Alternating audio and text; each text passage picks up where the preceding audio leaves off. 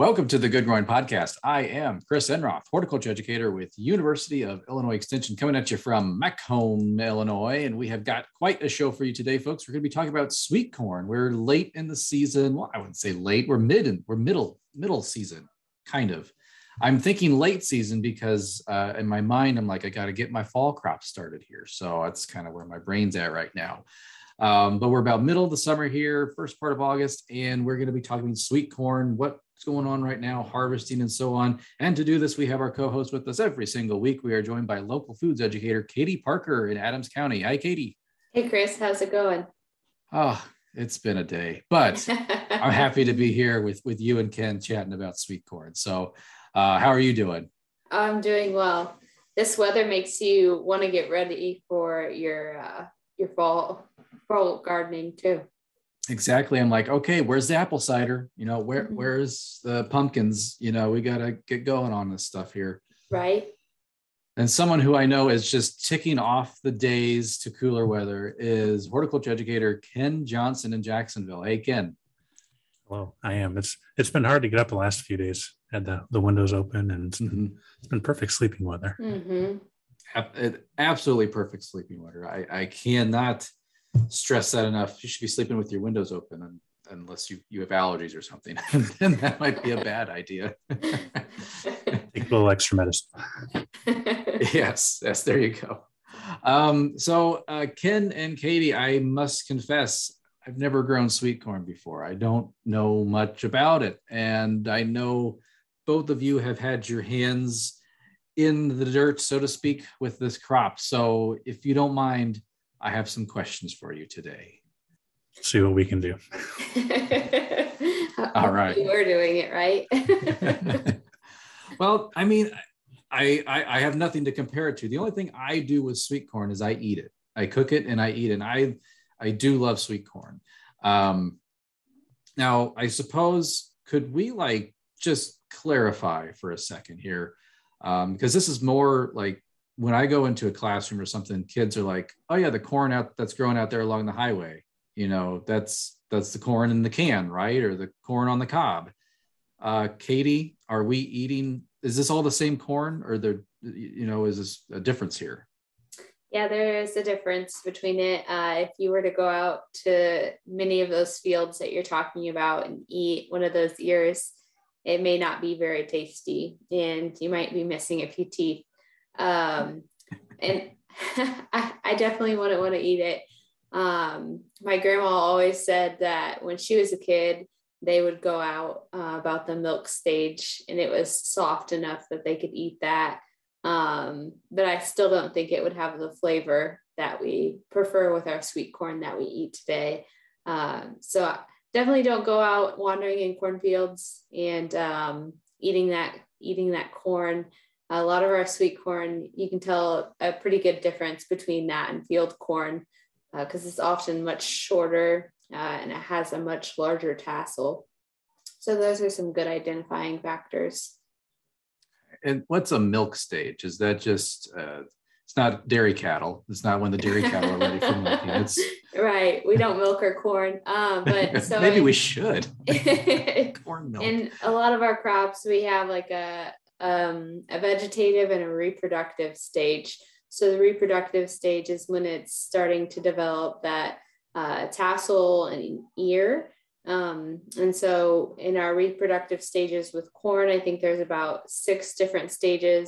And typically uh, it'll start with silks, which are those things on the ear that kind of look like hair. Uh, when we would tassel, we'd always braid the silks. we, we were just destroying the process that needed to be done. Um, but yeah, it's the, the portion that kind of looks like hair. Uh, and then typically fertilization occurs. So the, the tassel of the corn plant sheds pollen that pollinates those silks and creates a, a corn kernel. So for each silk, you would expect a corn kernel. Uh, and so then those kernels start developing. And typically it starts out with blisters, the first stage, and then milk is the, the next stage after that. Um, so that can happen anywhere around, I think, like twenty days after pollination.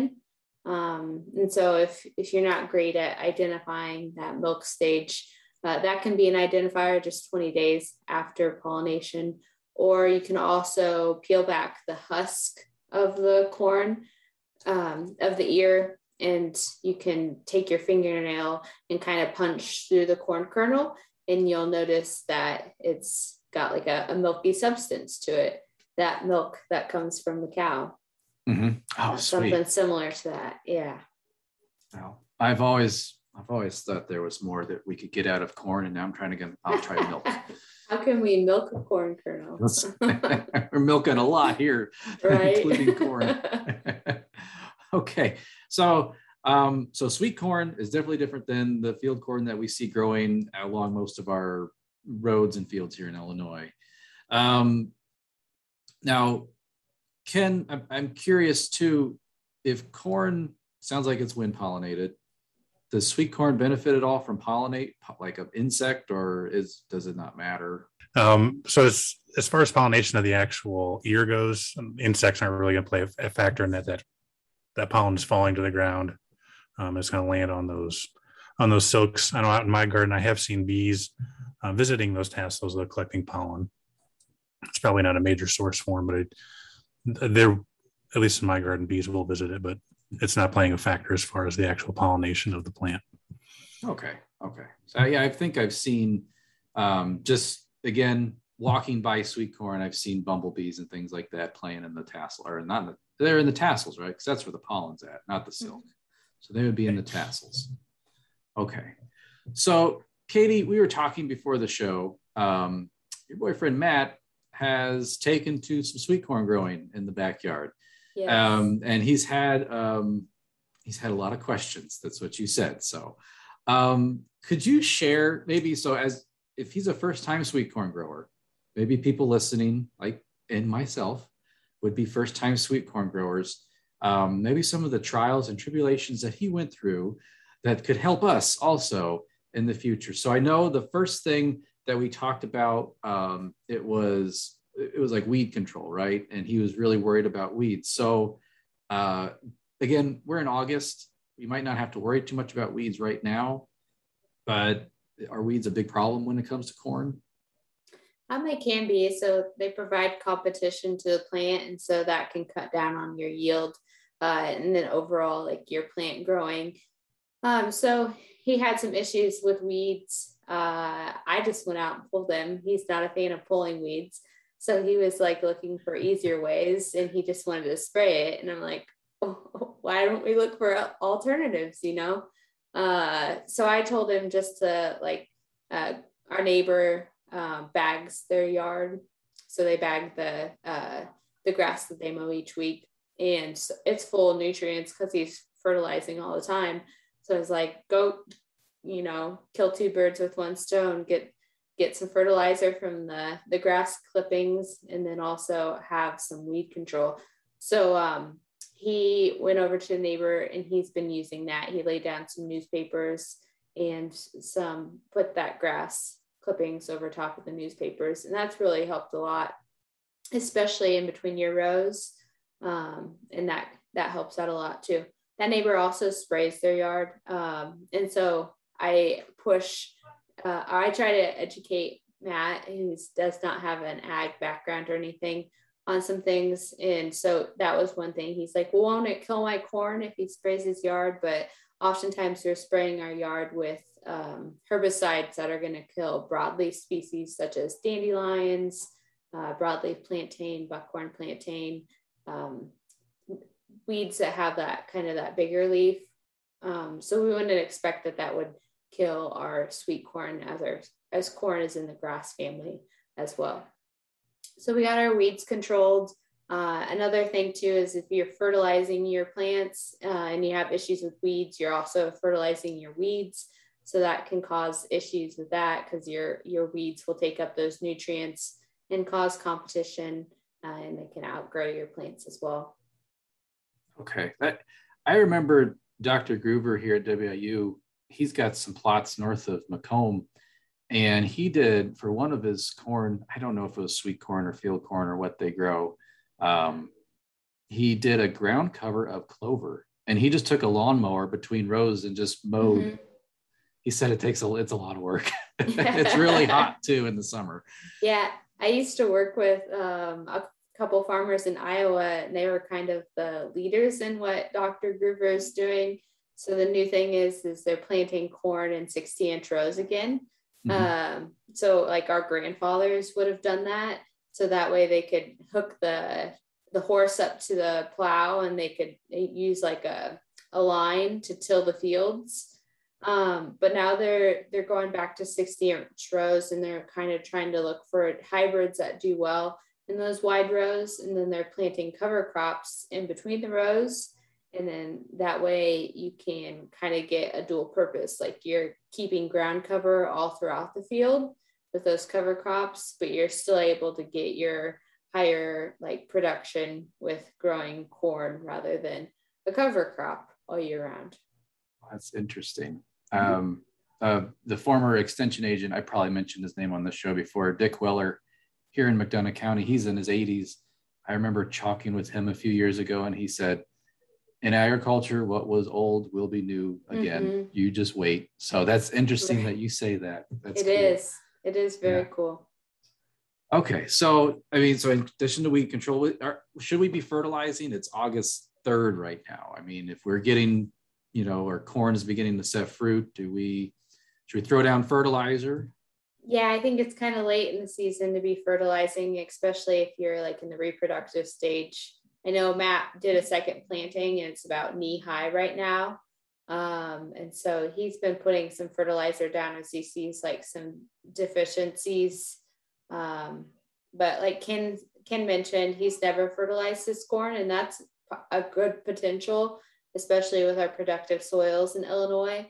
If there is anything that corn like truly needed, it would really only be maybe nitrogen, uh, as nitrogen's not always as readily available in the soil. Um, in good years, we get quite a bit of mineralized uh, nitrogen from the soil, but um, in some years that's not not quite as uh, promising. But this year, I would expect there's probably quite a bit of mineralization going on in the soil, and so you may not have had to even like provide any nutrients to your sweet corn. And usually when you um, when you fertilize, if you're going to put nitrogen down, usually it's when it's twelve to eighteen inches tall. Mm-hmm. That's typically when you put that down as a side dress. Ken, do you stock up like a nitrogen-rich source early in the season, like uh, like a, some type of poultry compost or I don't know, something like that? No, nope. we've uh, we've grown cover crops a few years now that's really high nitrogen, but um, and then we mulch our garden, let all that decompose. So okay, and we've. I mean, we rotate all of our stuff, so we don't have the same stuff growing in the same spot every year. Um, and we've been using this garden for about five years now, so and mm-hmm. haven't really had to fertilize yet. So, uh, Katie, you had also mentioned this thing called lodging. Now, I know in addition to milking corn, corn does have to find a place to stay. Sometimes they go and they find a hotel and they lodge there. Am I got this right? Is this correct? What is corn lodging? Um, they prefer to lodge at Motel Six, I think. Oh, that's where we'll leave a light on for you. Right. Right. No. Um, so sometimes whenever we get some good uh, wind, especially with younger corn plants, they don't have a good root system established. And so the corn can blow over. Um, and so the first time Matt saw his corn lying on the ground, he was uh, not happy because he had yeah. put all that work into it. And he's like, are you kidding me? And so he thought he was going to have to go out there and stake up every plant. Uh, but usually like within twelve hours, you see the corn starting to stand up again. Uh, and so it's not quite an issue. I think part of his issue too, and it, and it can be an issue too with sweet corn or any type of corn when you're planting it, is like your seed depth. So I don't know that he necessarily planted his seed deep enough. And so um, that can have an issue on like the ease of lodging as well. I've been investigating um, cedars that you push, and it mm-hmm. seems like like the Earthway cedar, that might be a good one if he ever wants to do large plots of corn. Oh yeah. Yeah. If he does too large, I hope he'll like get like a planter and maybe a two, two row planter. Or I don't yeah. know. a tractor and, and two row planter or something. You might need a bigger yard, Katie. I don't We'll just grow sweet corn over our entire yard. There you go. It's it is a grass, like you said. So right. It may not be too sustainable. um, it, and you had mentioned something about poor pollination before. So I mean, Ken, we had mentioned pollinators and things. It, was that an issue this year, Katie, with with Matt's corn? Um, I saw a little. I saw one ear the other day.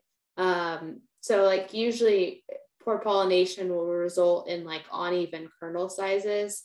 Or if you've ever noticed, sometimes you'll have um, just like big round fat kernels and there's nothing around them. Um, so I saw that a little bit, and his issue was, I think he had poor germination from the start. So he had um, like five of his maybe twenty-four plants pop up. Uh, so I think he maybe had some old seed, and you need, so sweet corn needs like friends around it. It needs other sweet corn plants around it to ensure pollination. Um, and so five plants was pretty decent, but um, it could have been better, you know. Um, so I would expect that's probably really why he had some uneven kernel sizing and spacing. I'm just, I, I, I now I wish I had planted sweet corn sooner in my life. So yeah, this is, there's so much to learn. Okay. Um, so Ken, Um, when do you know sweet corn's ready to pick? Because I imagine right now it's sizing up, and you know, do you have to, after it's done milking, do you have to then? Is there another? Is there is there like a, a fruit juice stage? What what's next? How do I know when it's ready? So one way you can go out, you can go out and kind of squeeze the ear, and it feels kind of full. Um, that's a pretty good indication. The the silks will start drying up. So yeah, think about the sweet corn you buy in the store. Um, that's one way, pretty much with any vegetable, think about what it looks like when you buy in the store. And that's usually a good indication of when you want to harvest. So that silk will start drying. Um, the ear gets kind of full, and I'll usually, when the stuff starts getting to that stage, I'll peel back the, the husk and, and pop a few kernels and see if it's in the milk stage or not. Okay. Now I've heard a good sweet corn, you can just eat that without having to cook, boil, whatever. It just, you know, you shuck it, take a bite. It should be just as tender and juicy as it is if you would throw it in a microwave. Is that true? Does that, or should I be cooking my sweet corn?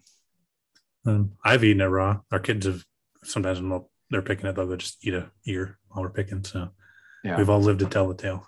It, it's, it's e- I know it's easier to spread melted butter on a hot ear of corn, but I just, if it's good, it doesn't need butter, I think. Exactly. Pre, pre-melt your butter and just dip it in there. One needs to invent a cob sai uh, like shaped butter dipping dish. um okay so if you know you've got it picked, um like Ken, you had mentioned you you eat it almost right away, but should so I, I have it picked, do I need to do something? Do I need to shuck it right away? Do can I keep it in my kitchen counter with the it still, you know, fully clothed and it's it's it's corn clothing?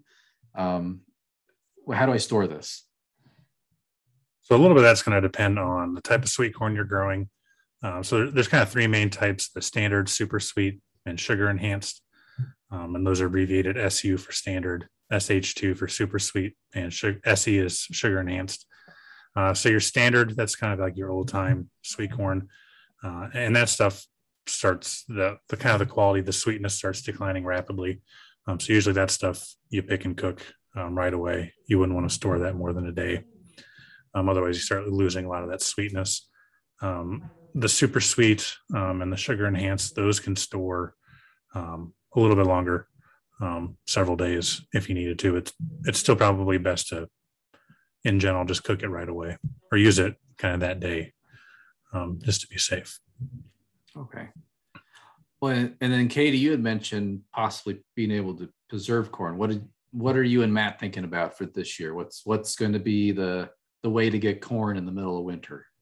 Yeah, there's nothing better than sweet corn in winter. So we've been um, we just cooked the corn. We pretty much blanch it uh, and then cut it off the cob and then put it in uh, freezer baggies.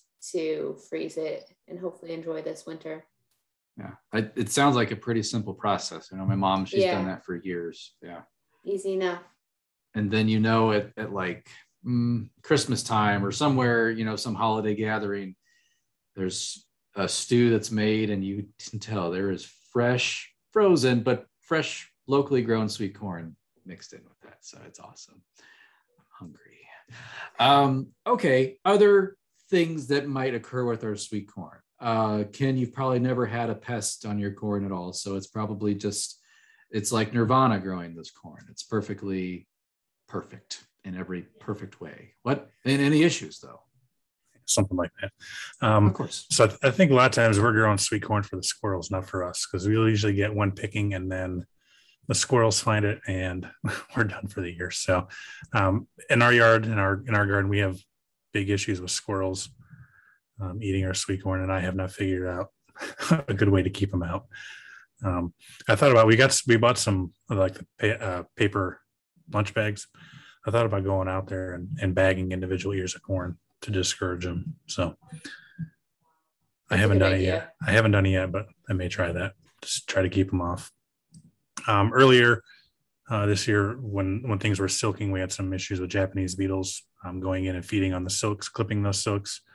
Um, and that can be uh, another cause for some poor pollination. If they clip those silks, um, you're not going to get good pollination uh, for those kernels. Um, those are the kind of the two uh, big ones that, that I've had to, to deal with. Um, but there's others out there, um, raccoons, deer. We'll get into to corn. Um, corn earworm can be a big issue as well. A very common story I am told is that people will be, they'll have this beautiful block of sweet corn. They know it's getting ready. Maybe they're going to go pick it on the weekend the next day. And they come back and raccoons have beset that block of sweet corn and they are stripped, torn to pieces and gone. Um, Ken, you said nothing, you said you didn't have any maybe remedy for squirrels. They're evil animals anyway. Um, nature never intended them to evolve this far. Um, but the, the raccoons, Katie, uh, or deer, you know, do you and Matt have these issues? Any, any solutions or ideas? Luckily, we live in town, so we don't have a lot of issues with like the deer. Uh, raccoons, we see one occasionally, but knock on wood, they've left our sweet corn patch away or left it alone. Um, but a lot of times you'll see like people put um, electric fence, usually a couple wires around the base um, to keep raccoons out. Um, With deer, you could do the same thing, but you're obviously going to have to do it up a little bit higher because the deer can step over something that raccoons wouldn't be able to. Um, so there's a lot, a lot of times it's electric fence. Uh, Peggy Doty told us, I don't know if you guys recall, like uh, talk radio usually keeps raccoons away. So if, if you don't have access to electric fence, that could be an option. Just keep a, a radio on, talk radio uh, throughout the throughout the night for a few nights around uh, when you would expect your sweet corn to be ripening. Uh, that might be a tactic to keep them away as well. I've even heard folks, they take a piece of tinfoil, smear it with peanut butter and put it on the electric fence so the electricity current still travels within that tinfoil to encourage animals to lick it. And when they oh, lick it, no. Yeah, they get a shock. And so it is a conditioning thing that they, they so even though they potentially have some meat with your sweet corn. That's, there you go.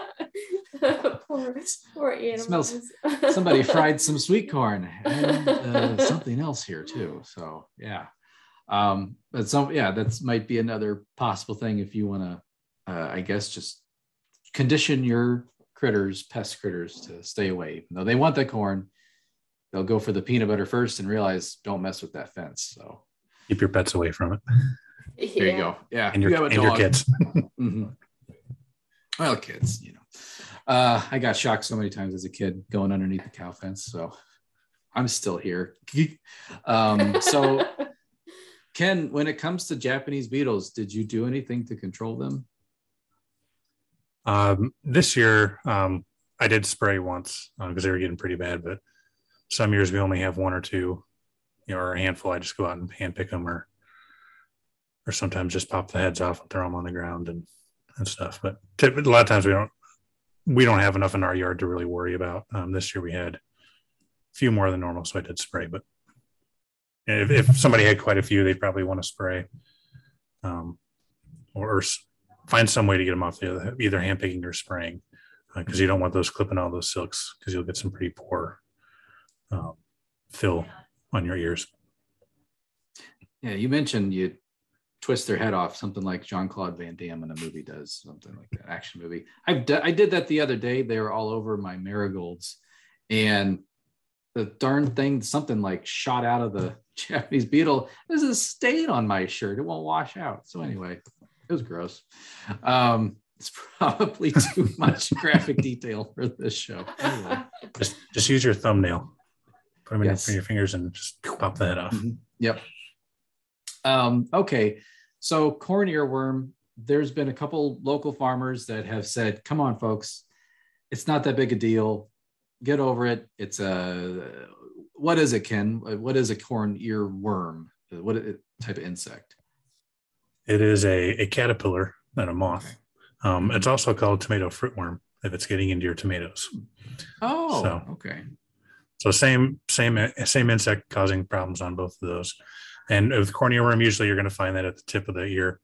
Um, it's when they land their eggs on the silks, and those caterpillars will hatch and work their way into that ear corn and start feeding on the tip. And sometimes you may see like a, a line of kernels missing where that corn earworms travel down, and there'll be frass or poop in there. Um, a lot of times if it's just on the tip, you can cut that out and, and eat it. Mm-hmm. Or if you miss it, you got a little extra protein. Talk about corn. Meaty corn. Yeah. Mm-hmm. Okay, so corn earworm, I've never seen it to be a big deal. I'll pull the thing off. Yeah, you see the frass, and the, there's the little caterpillar there. Just chop it off, and I toss it in the grass and call it good. Um, it, if people wanted to spray something like that, because it's a caterpillar, would it be something like a B T spray on your silks? Yeah, that and yeah, basically anything that you're going to spray for caterpillars, B T, other stuff. Um, I think usually do that when your corn starts to silk, to kind of protect that when they're when they're out laying eggs. Okay. Okay. Now, uh, Katie, I know this was kind of new to, to me and you, but Ken has experience with this um, corn smut fungus. Sounds awful, but Ken eats it. Um, uh, I I don't know, Katie, would, would you eat corn smut fungus? Is that something on your uh, palate? I mean, I guess if I didn't know that it was corn smut, I would, but uh, maybe not. Yeah. Well, tell us about it, Ken, because I'm all ears. So it's also called huitlacoche, um, I think is, is the, the Mexican uh, term for it. And basically, it's just a fungus that infects um, typically the the kernels on the corn. You can get it on the silks, and I think the stems sometimes. Um, but basically, you just kind of get this big, swollen, kind of silvery-looking mass uh, on your ears of corn. Um, and if if you pick that at the right time while it's still silver, um, you can pick that um, and eat it. Um, so we got some in our sweet corn um, last year. We can put a picture of that um, in this for those of you on YouTube. Um, so I just picked that off. I was excited about it. Most people probably aren't, but um, so I picked that and then.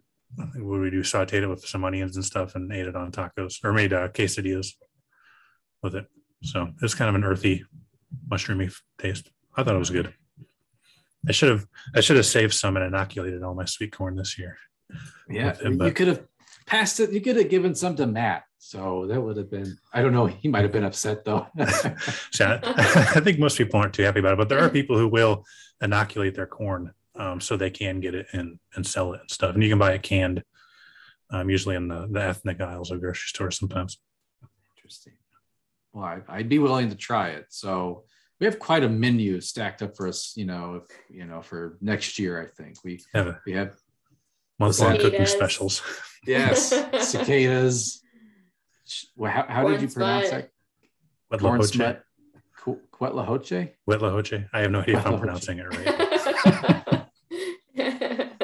I don't know how to grow sweet corn, so this is this is all new to me. So, oh uh, yeah, But this was a lot of great information. Uh, last year, Katie, you wrote an article on growing sweet corn for the blog.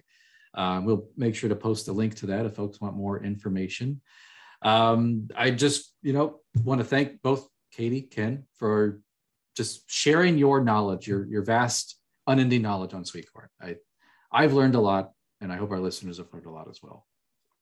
We'll have to have a sweet corn growing challenge next year. Yes. Mm-hmm. We can grow the most corn smut. Yeah. There's a joke there that I won't say. So, um, well, the Good Growing Podcast is produced by Wendy Ferguson and edited, edited, I'll edit that out, by me, Chris Enroth.